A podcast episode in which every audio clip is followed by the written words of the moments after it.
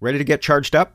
Visit the downtown Kia EV Discovery Centre, Canada's newest Kia dealer located on 8th and Burrard in beautiful Vancouver, British Columbia, and home to the electric vehicle experts. Learn all about Kia's cutting edge EV technology and discover all the benefits of going electric. Contact Downtown Kia today at downtownkia.com to arrange a test drive, and they'll even bring the test drive to your front door. Book your test drive or shop safely online 24 7 at downtownkia.com. That's downtownkia.com.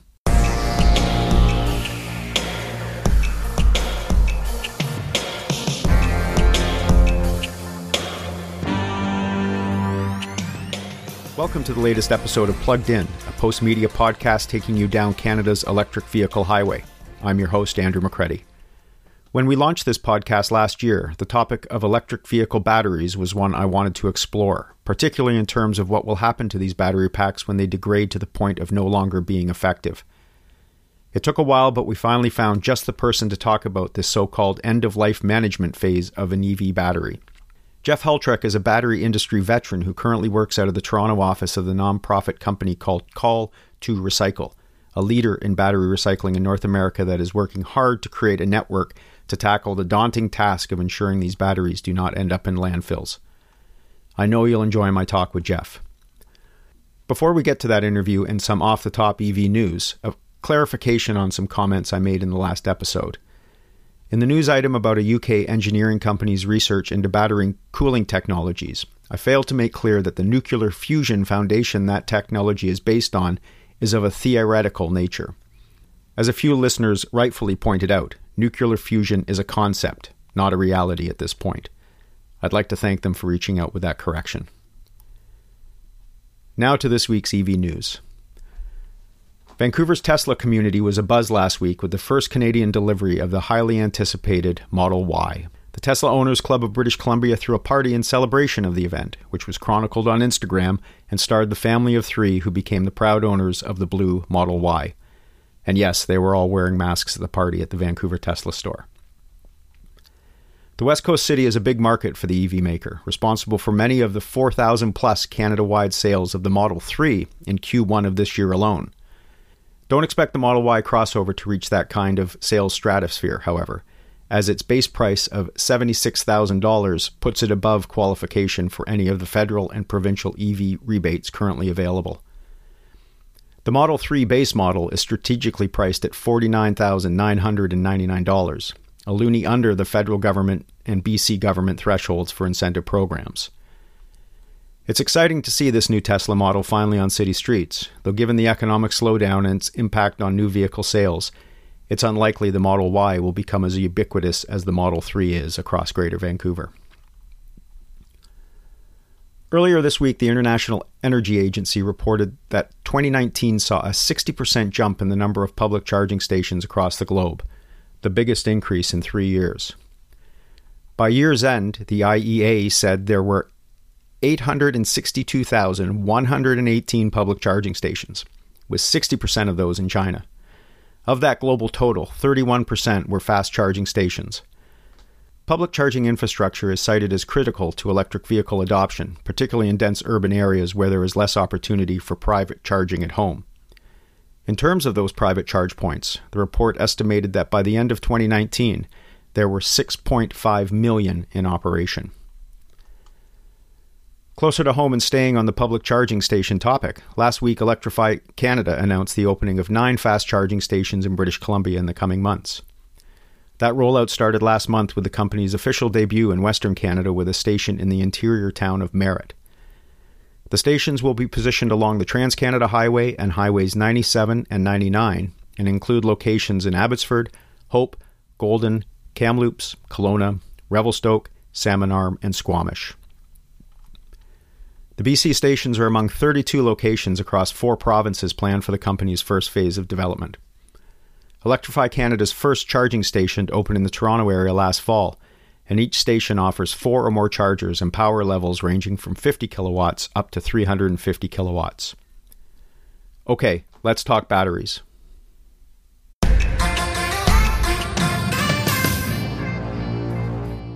Jeff Heltrek is a battery industry veteran who, for the past eight years, has been with Call to Recycle, North America's leading environmental company focused on the end of life management of batteries and related devices.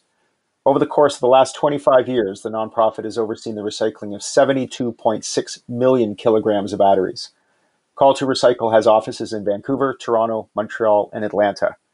Prior to working with Call to Recycle, Jeff oversaw Energizer and Rayovac businesses in Canada. It's a real pleasure to have you with us today, Jeff. Yeah, thank you, Andrew. Really looking forward to talking about uh, EV batteries, EV cars. Yeah, it's you know we're midway through season two now, and I haven't really had a battery expert on, and it was at the top of my list when I when I came up with the idea for this podcast. So it's taken a while, but um, I know my listeners are going to learn a lot from you today. Cool. All right, let's do it. So, uh, a question I ask all my guests: What was the first electric vehicle you drove? Ooh, um, BMW i3, uh, nice. and and that was late two thousand or yeah, late two thousand and nineteen. And what was your impression of it? Yeah, sure. The, you know what? The first, the first thing, literally, you're looking at it and you're like, you know, I love cars and I love driving, and I'm looking at the size of the wheels and and the width is so narrow. I'm like, how is this thing going to hold on the corners? And anyway, you get into it, and your first physical impression is the the get up and go is phenomenal. Uh, like off the start, you're like, wow, this is going to be fun. And then I was um, looking for any tire slippage on the corners that I worried about, and there is none. And then quickly, all that goes away. And then you're like so focused on the road and the car and the quietness. And you, it, it was just a different experience. And I was like, you know what? This is going to be an interesting uh, evolution for all of us drivers who like stick shift and hearing the engine. Um, I, I, am ready. I don't own one personally, but uh, I could see it coming. And obviously, you've kind of had a, a, a a, bit of a pun, the driver's seat of batteries uh, for 20, for a long time, for your whole career, it sounds like it. So, um, could you tell us a little about Call to Recycle's kind of current role, specifically as it applies to electric vehicle batteries? Yeah, for sure. Uh, you know, so the organization is a not-for-profit. Uh, we represent over 400 companies uh, across uh, North America, and we, and we handle the end-of-life battery management for them. So, you know, historically, when you go back to 1994 when it started in Atlanta or 97 in Toronto. Um, it was household batteries, and then we moved into hearing aid batteries, uh, power tools, cell phone, laptops. So that fast forwards us to today. And right now, the organization is taking back EV batteries uh, in uh, in initial quantities. We have worked with uh, a couple of the scooter companies and their end of life uh, needs for their batteries once the scooter is no longer good for ride sharing. And uh, back in February, we announced uh, the first North American program for electric bicycle battery recycling, which will start January 1st, 2021. Um, so, you know, for us as an organization, this is a natural evolution. When you when you go back two years ago, our board took a look at this and, and decided um, it's the right next move. But it's a long term move. We all have to be honest that today we're talking about less than two percent of vehicles are EV. They have a minimum eight year battery life at today's um, you know chemistries. And so, you know, our organization is taking a 10 to 20 year view right now as we move ourselves into this new space. So, when you talk about end of life management, recycling, is it like just a physical breaking down of the battery pack? Could you explain how that works? There's, there's a multiple, multiple prong answer to that. Um, yeah, and, and you know, if, if you let me um, here, you know, end of life management is a broad statement that says what what are you going to do with the battery once it comes out of a vehicle, and you have multiple choices. You could um, go to refurbishing, which is the act of taking a battery part pack apart into its modules and cells, testing the cells or the, the modules, and then getting it the bad ones out, putting new ones in, and then you could resell it on the market as a used EV battery or sell it as a power storage unit. Um, so that that's one avenue. Another avenue is can you um, process it? And there's a couple of different ways of processing pyrometallurgical or hydrometallurgical. They have different benefits uh, to each one. And then the output of that could go two ways. One, it could go into consumer goods, uh, thing, things like um, uh, sporting equipment, for example, or appliances. It can also go into asphalt or cement. Then um, hydrometallurgical, the output can go right back into brand new batteries that we put into brand new cars, which is highly, highly exciting. When we look at an electric vehicle battery, as you say, kind of a minimum eight life, eight year lifespan. At what I mean, what is the percentage of a battery um, power that that kind of is a drop off for a, for an electric vehicle? Is it eighty percent, fifty percent? I mean, is there a, is there a hard and fast number for that? No hard fast, but there is a range. You know, seventy percent is the number that we talk about, and the range could be you know 65, 60 on the low end. It could be seventy five. So it depends on the chemistry inside and the um, the manufacturer of the OEM and the batteries and how they put their battery management software together. Uh, one thing that's always interested me about this is obviously when these these batteries can be taken out and then then used elsewhere. Um, I mean, uh, people say maybe in their, their your cottage or your cabin, you could have it have one of these things powering things, and at sixty percent, it's still a pretty powerful battery for those kind of applications. It is, and we're going to get to that in society. I, I know already, uh, you know, a few individuals who um, have bought some of the Tesla Powerwalls and, and are using them to power their primary or secondary house.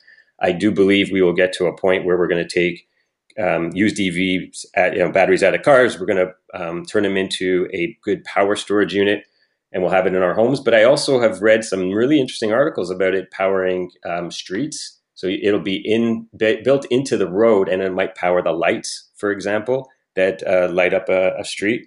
I, I, think a lot of this technology is going to evolve, and it's the balance between the um, battery and the software managing the battery that'll allow this. I mean, certainly one of the knocks against EVs from the the many critics of them uh, are the use of these or these batteries ending up in landfills. But it sounds like what your company and your partners are working towards is making sure that doesn't happen we would like it not to happen. Uh, I mean, there's number one safety here. Um, lithium batteries do have a thermal threshold high, but when one gets there, the fires are extreme. You can't have a little fire, um, a little campfire. This thing is big, so dangerous. We need to take real good safety measures, which is always number uh, number one here.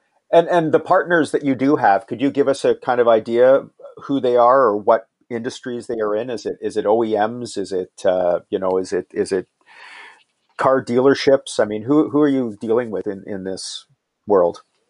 Yeah, it, so Call to Recycle is a is a bit of an integrator or a coordinator. We we pull together the uh, the various players in the industry, and then we coordinate the the battery movement. So who are we working with on the processor side and sorter side? There, there's nine major sorters and processors across North America and we work with them all depending on chemistry. So you know, companies could be Retriev, it could be Li-Cycle, it could be Lithion, and those are all lithium-based um, processors. But Battery Solutions is another one. Um, Inmetco is another one. Um, they're, they're, uh, RMC in here in Ontario is a good one. They they're all excellent organizations with their own unique specialties. Um, on the on the OEM side, um, th- this is really exciting because the OEMs number one have to tackle how to make a car uh, EV car profitable. Uh, per McKinsey, in a in a publication that they had last year, the average EV loses twelve thousand dollars for an OEM. So their number one priority is how to make it profitable. An offshoot of that is what do I do with the battery after my warranty's expired? And we are talking with uh, a few of the OEMs right now about how to document and create a cost model for EV end of life. Um, the, uh, there's a couple other players um, in, in the industry. There's for uh, Everledger's another one that does traceability of batteries, and they've signed an agreement with Ford. And I've spoken with Everledger, and I'm very impressed with their their capabilities. Um, and then the, the one area that has not been tackled yet, but I, I know we will get to that, is the shipping container. Um, these EVs have to move in a fire retardant container and there are a few of them out there, but they need to be tested and figured out how to um, be made more widespread. Sounds like you have uh, a lot going on in different facets of this uh, ever expanding world. Yes, thank you. It you know this is the exciting part. Um, you know, you talk we talk about the word innovation. What does it really mean? It, it's about people coming together and solving for something that doesn't exist. Uh, EV lithium batteries were invented in the 90s and, and uh, fine tuned over the uh, the 2000s and up till now. Uh, but what doesn't exist is a network to pull these batteries out of market and get them into a second life or a repurpose. And so there's some really cool people I'm talking to who are putting systems yeah. in this place. This is obviously a North American footprint that you're dealing with. Um, I mean, are there other areas on the in the world that that are kind of ahead of this, or or are you taking cues? Are you working with other global players in this? Uh, so you're absolutely right. Uh, you, you got to break the world down into its continents to, to solve these because those solutions will be continent wide. So China is quite advanced in that area, and I'm also very impressed with Europe, particularly Europe, because they um, China got ahead on EV technology, and now they're the leaders in propulsion in that area. The EU said that uh, we do not want to fall behind, and they've quickly assembled a, a really good network of companies to put themselves both on the EV manufacturing side, but also on the, the processing side. So I personally am taking cues from there as I read the output of their articles or talk to some of their associations.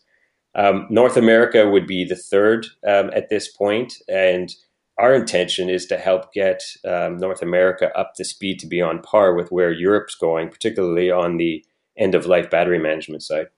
How much do governments, uh, uh, you know, at the at the municipal, provincial, and federal levels, play a part in what you're doing? I, I believe a huge part, huge, um, and, and they're in existence here. So the Canadian government, federal government, has an initiative out of Natural Resources Canada. Um, they they they assess the market um, really well done. I read their white paper, and now they're looking at how to, to um, incentivize the industry to to make it happen, both from a mining all the way to a processing end uh, on the battery side and the EV side. Um, provincially, Quebec is has a really nice closed loop uh, program, and it's fronted by Propulsion Quebec, a not for profit set up by the uh, the government to help coordinate a full infrastructure. Um, I know British Columbia is active. Um, the government is active, and I've heard from some of their ministries. And then when you look at the United States, um, it's a little different. It, it, the federal government in the United States of today is not looking at EV as a viable alternative, um, but statewide there is um, initiatives in that place, starting with California, and I'm highly encouraged with where California will go. Uh, you know, if we look at climate change, uh, it, it is a reality, and one of the ways to um, help get us back on track with the temperature of the world is by having the fleets convert to to EV and I think we only have to look at COVID 19 and the impact of us staying in our houses as to the drop um, in uh, in smog in some of the major cities. Yeah, for sure. No, no question. It's a, it's a tough way to learn that lesson, but uh, I hope we, when we do go back uh, to normal, I hope we take that lesson and, and take it to heart and, and put some firm action into place.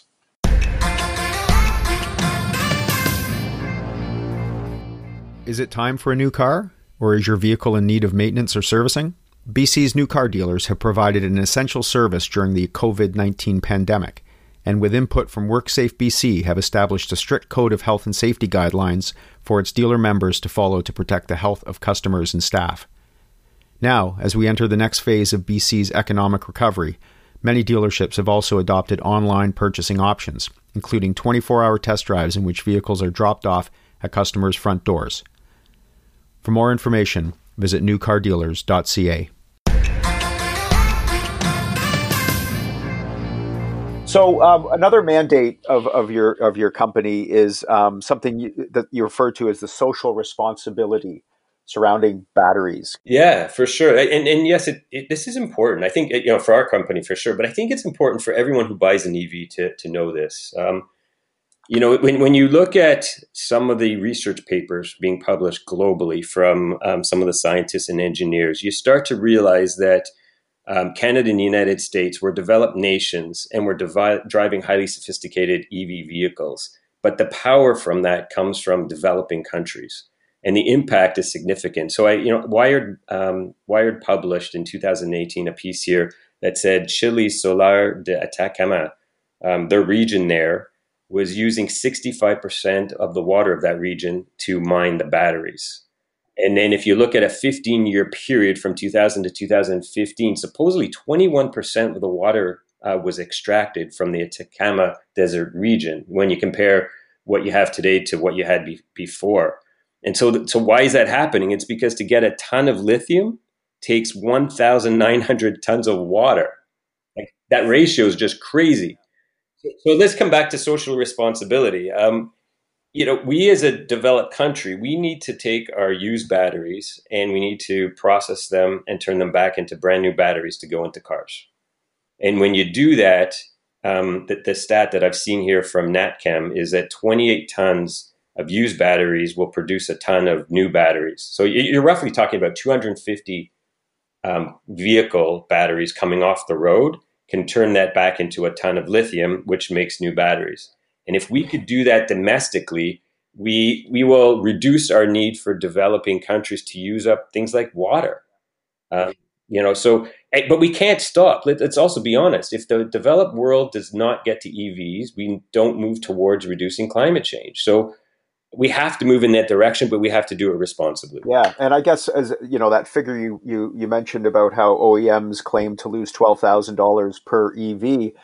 Certainly, the in recycling the vehicles, there's a there's a, a, a lower cost or a recoup cost for them. Yes, yeah, you'll be able to get um, you know as the car as the vehicles get recycled, and particularly the OEMs are looking at the battery and how can the battery generate some money at the end of its life that'll fit into the puzzle of how you get a, a car, an EV car, to break even with a internal combustion engine car.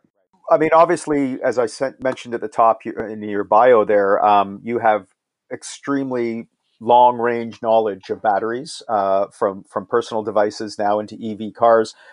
I mean, where do you see the lithium ion batteries going? Um, is there? I know there's research into other chemistries. Um, what what are you hearing? I mean, what what's your gut tell you about where we'll be maybe with EV batteries in five years, let's say? For sure, uh, you know what I like about um, EV batteries is that it's evolutionary versus revolutionary. Uh, if, if, you go back to 1991, lithium and cobalt were being mixed together, and today that's used in mobile phones, laptops, or uh, digital cameras, for example.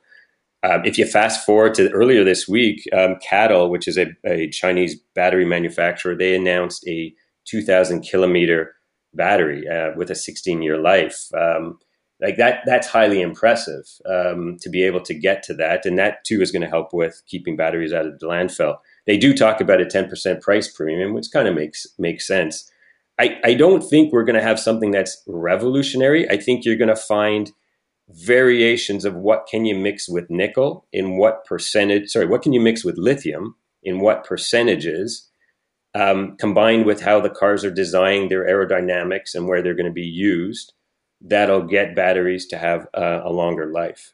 You don't see us getting away from lithium because i mean obviously like anything it's a finite mineral and if you know we're going to be all driving evs by 2050 as the goal seems to be it seems to be where's that lithium going to come from? I, I, think lithium is going to be it for the next 15 to 25 years because there's so much investment has been put into lithium because it is a good uh, mineral right now. It's a fantastic mineral. Um, and the, the, the industry has to recoup their investment first and foremost. Um, and that, that is going to easily span the next 15 to 25 years. Um, but there, there are other, there will be others that I have little doubt will come because we as a society, we're an innovative group of people. And and I'm sure that something else will come, but it's not on the radar for this next wave of EV cars. Right. I mean, there are exciting programs. I mean, to- Toyota's always been talking about this solid state battery for for their vehicles, which we haven't really seen yet. But it, the whole industry has to move together. You, you think about infrastructure that's going to be put in place, charging networks, plugs, sizes. the industry has to adopt, and what's happened here, and, and let's credit Tesla for um, kickstarting a, a, huge wave here, is uh, lithium and and now the, the industry will adopt lithium. At some point the industry will adopt something else but then we all have to move the whole infrastructure in that direction. But i guess the, the recycling program that you're that you're putting in place would still just deal with the batteries regardless of what kind of chemistry would be in it. What you're essentially what you guys are essentially doing is laying a kind of foundation for moving forward for the next three or four decades yeah, for sure. I mean, you, know, you go back to the other technologies, carbon zinc and uh, alkaline, which is still being used by Duracell and Energizer. Um, we we process all those technologies and chemistries, and it's exciting now when you look at like lithium, uh, sorry, lithium, nickel, cobalt, aluminum mixture. That too will be processed in the same network. And you know, just getting back to that program you, you your company launched in February, the e-bike and e-scooter recycling program. I mean, that seems really you know, timely. Uh, I live in Vancouver with lots of hills, and it is astounding how many electric bicycles are out there now. Yes, the, the timing is good. Uh, you know, our data says that 40,000 e-bikes were sold in Canada in 2019. Um, US hit 400,000 in 2018, growing at 70%. So the timing is right. I've spoken to all the major OEMs personally on the phone, and um, it, it's refreshing because they all know that they need to deal with the batteries at end of life, and the timing was right both for us arriving with this program plus the demand being there. And um, so this this will come together, and, and, starting January first, twenty twenty one, consumers who have EV ba- uh, sorry bike batteries will be able to bring them back to where they purchased it, and we will process it responsibly. Right. And will that be, again, some will be broken down, but some will be refurbished to be resold as bike batteries? You know, I think in the early years, it's all going to be uh, processed. Uh, the batteries are small, like the battery packs are small versus a car battery. And um, there's not a big enough infrastructure in place to take individual e-bike batteries apart and make something new um, out of it. Um, I mean, so far I've heard of one operation in California doing that. I think what you'll see is they'll get processed until there's a big network for EV cars. And at that point, I wouldn't be surprised if one or two companies say, hey, send me your e bike batteries too. What we have to remember here, Andrew, and for the audience, is that you can't just um, mix and match chemistries. Um, if, if one battery has no aluminum in it and another battery does, you can't put them together in a new pack. You have to keep the chemistries common and for that, you need a decent supply of light chemistries to remake a new battery pack. That'll come, but it's not there today. Yeah, I almost see in the future little, you know, individual small business owners setting up little businesses to convert these things. You know, taking the the broken down product and reassembling them and selling them themselves. Yes, I, that's what I love about North America, about Canada, is that we're entrepreneurial, and yes, there will be a lady and a gentleman who will do that, and that'll be great. Yeah, yeah. So, uh, just want to. It's been great talking to you. I just have a question that I ask all my guests at the end. Um, is is you know we always hear about this tipping point for EVs. What is going to be the tipping point? Have we reached the tipping point? I mean, in your mind, what is the metric that is a tipping point? Is it sales? Is it is it you know charging infrastructure? What do you, what do you think on that? Yeah, to, to me, the tipping point was 2017 when a million EVs sold worldwide. That was the point that OEMs and their suppliers realized that this is now going to go mainstream. And they started in their strategic plans, putting plans in place to bring vehicles forward. What we're seeing as, as uh, buyers of the cars um, and all these things with infrastructure and charging, this is all happening because the, the OEM said, here's how many cars are coming to market. And when you look at 2021, 22, 23, 25, in that period, there's over 400 new vehicles coming to market that are going to have um, like a battery as a form of propulsion. So you got to go back to 2017 for that tipping point, and now we're going to ride it for the next 15 to 25 years. Yeah, it's an exciting time. It's kind of I know COVID has kind of put the brakes on a lot of things, and and for me that's one of the frustrations is all these as you say, there were there were a handful of really exciting new EVs that were that should be here by now or in the coming months, but it sounds like everything's being pushed back maybe three months, six months. So I guess we just have to be patient. Yes, yeah, you're right. Things got pushed back. Cash flow was a number one priority during COVID uh, for the OEMs until they got their factories up and demand starts coming up. But what I, I can tell you though is during these two months, I, I've been on on average one significant conference call a week on this topic. So I, I don't think management has slowed down their discussions and their planning. It's the execution that is going to be delayed a little bit. Yeah, yeah. I, I uh, my guest on my uh, previous show, uh, you know, we talked about that, and I think we're we're fortunate where we are in the EV revolution. If it was ten years ago, when a lot of EV, uh, OEMs weren't in the business, I think COVID might have pushed their R and D back years. But, yeah, well said. But the fact that we're so deep into it now, they can't turn back. Agree. Well said. The capital has been committed, and so now you got to keep going. Okay, Jeff. Uh, thanks so much for joining us. It was really, uh, really enlightening to listen to uh, what you guys are doing. It's, uh, you know, I think we're all excited to see brand new EVs, but it's it's important to think about, you know, in 10, 20 years, what's going to become of that vehicle. And it's it's nice to hear that you guys are on it.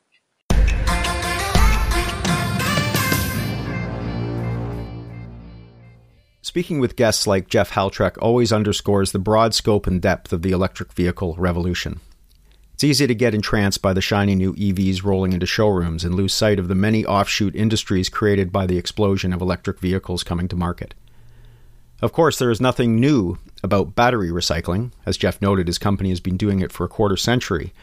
but there is certainly something new about end of life management of electric vehicle batteries. As our discussion revealed, there are challenges with it, but also great opportunities.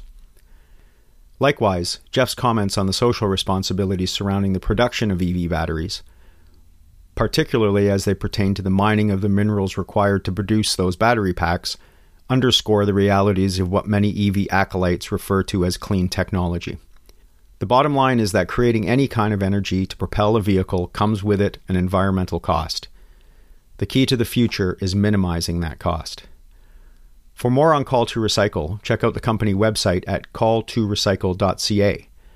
And the 2 is the numeral 2, not TO. That's it for this episode. Thanks to my guest Jeff Heltrek, producer extraordinaire Dar Makwana, and you for joining me on another electrifying journey down the EV highway. We always welcome your comments and criticisms via email at pluggedin at postmedia.com. For your daily dose of automotive news, views, and reviews, be sure to check out driving.ca. And to ensure you never miss a new episode or to listen to previous episodes, subscribe to Plugged In wherever you listen to your favorite podcasts.